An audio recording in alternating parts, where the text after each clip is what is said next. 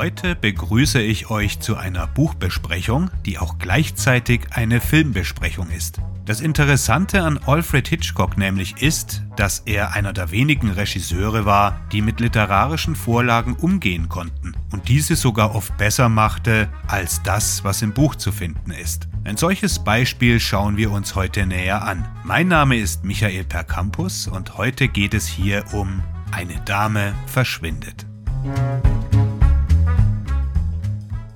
Hitchcock und Eisenbahnen gehören zusammen wie eine Lokomotive und ihr Tender. Er liebte sie. Sie sind prominent in seinem Werk vorhanden, am wichtigsten jedoch in Eine Dame verschwindet. Vieles von dem, was hier passiert, kann nur auf einer Eisenbahnfahrt passieren. Passagiere, die gemeinsam durch einen Lawinensturz aufgehalten werden, unterschiedliche Klassen, die voneinander getrennt sind, Fremde, die sich begegnen, während sie unterwegs sind, ein Lokführer, der im Kreuzfeuer stirbt, ein Waggon, der auf einen Nebengleis geleitet wird, ein unerschrockener Held, der sich außerhalb eines schnell fahrenden Zugs von einem Wagen zum anderen kämpft, während andere Lokomotiven an ihm vorbeirasen, Hinweise in Form eines Namens, der durch den Dampf auf einem Fenster sichtbar wird, und ein Etikett auf einer Teepackung, das kurz an einem anderen Fenster kleben bleibt, und vor allem die erzwungene Intimität auf dieser rhythmischen Reise, die sich in ihrer eigenen Welt abspielt, unabhängig von der sich verändernden Landschaft draußen. Der Film ist einer der wenigen Beispiele dafür, dass ein Film besser sein kann als das Buch, das im Original von Ethel Lena White stammt und The Wheel Spins heißt. Bei Hitchcock ist das nicht gerade selten der Fall, in der heutigen Zeit kommt das eher nicht mehr vor. Das bedeutet aber nicht, dass das Buch schlecht ist. Es ist nur etwas anders gestaltet und viele Elemente, die den Film so großartig machen, kommen darin gar nicht vor.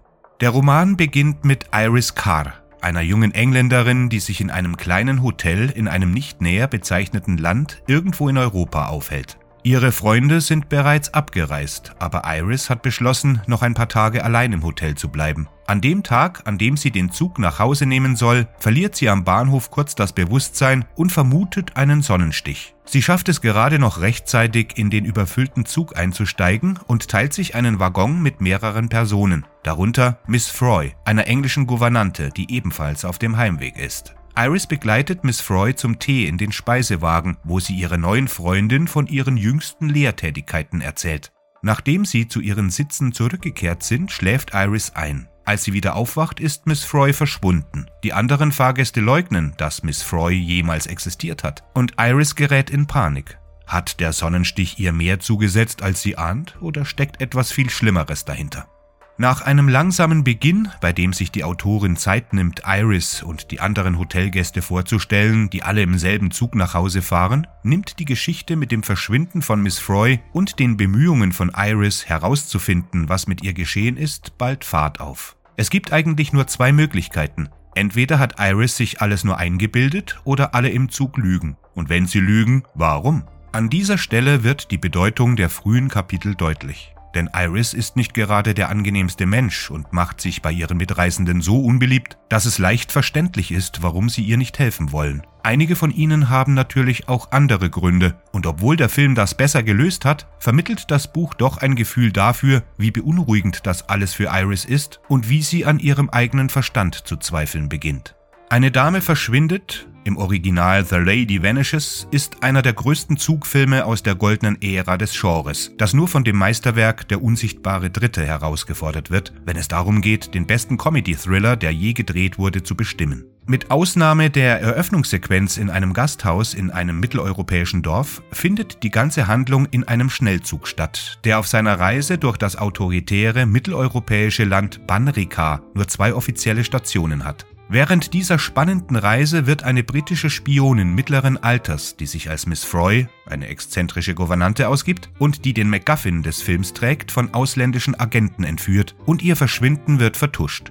Mit einem bescheidenen Budget, hauptsächlich in einem kleinen Gainsborough-Studio in Islington gedreht, wirkt der Film nie eng oder kantig und wird mit der gleichen Geschwindigkeit vorwärts getrieben wie der Eurostar. In seinem Buch Mr. Hitchcock, wie haben Sie das gemacht von 1966 sagte Truffaut dem Meister, dass er jedes Mal, wenn er den Film sah, die Bewegung des Zugs, den Schnitt und die Spezialeffekte studieren wollte. Aber jedes Mal hatte ich mich so sehr in die Geschichte vertieft, dass ich die Mechanik dieses Films noch immer nicht verstanden hatte. Zunächst sollte Eine Dame verschwindet von Roy William Neal inszeniert werden, einem amerikanischen B-Movie-Spezialisten, der heute nur noch für die Sherlock Holmes-Serie mit Basil Rathbone und Nigel Bruce bekannt ist, weil diese Kultstatus besitzt. Aber die zweite Unit des Films geriet bei der Aufnahme von Hintergrundmaterial mit der jugoslawischen Polizei in Schwierigkeiten und der Film wurde auf Eis gelegt. Als das Projekt wiederbelebt wurde und Hitchcock die Leitung übernahm, war das Drehbuch, das wie gesagt deutlich besser war als der Roman, ziemlich gut ausgearbeitet. Die Drehbuchautoren Frank Launder und Sidney Gilliard, beide stark von Hitchcock beeinflusst, hatten die Handlung und die Figuren radikal überarbeitet und vor allem die harmlosen, cricketliebenden Engländer Charters und Caldicott erfunden. Von Basil Redford und Norton Wayne gespielt, sollten sie das größte Comedy-Duo werden, das je aus dem britischen Kino kam. Nationale Archetypen, die sich bei mehreren Generationen von Kinobesuchern durchsetzen konnten. Das Casting, an dem Hitchcock eng beteiligt war, kann man nur als perfekt bezeichnen. Vor allem das von Margaret Lockwood und Michael Redgrave als Iris und Gilbert, dem attraktiven romantischen Paar, das sich wunderbar zankt und einen herrlich britischen Sinn für Humor teilt. Beide wurden zu Stars in diesem Film und bewiesen sich auf der gleichen Höhe wie so anspruchsvolle Hollywood-Paare wie Powell und Loy, Grant und Hepburn, Lombard und Gable.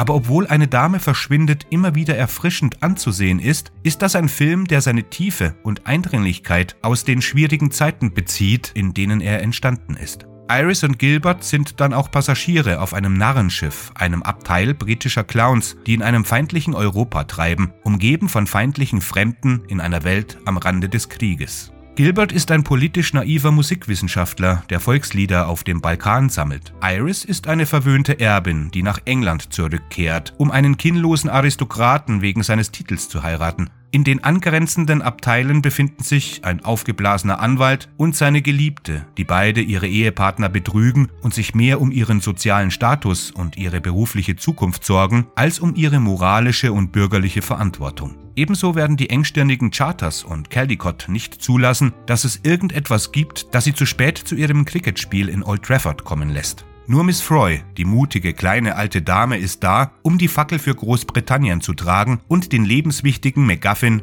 in Form eines Staatsgeheimnisses, das in einem Stück Volksmusik kodiert ist, zu tragen, der die Nation retten kann.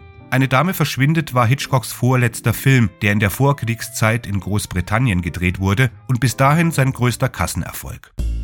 Das war's für heute. Wenn ihr die Artikel für diesen Podcast nachlesen wollt, dann besucht die Seite veranda.michaelpercampus.net. Dort gibt es noch weitere Podcasts und noch weitere Artikel zu diesem und zu anderen Themen. Ich wünsche euch bis zum nächsten Mal eine gute Zeit. Gehabt euch wohl.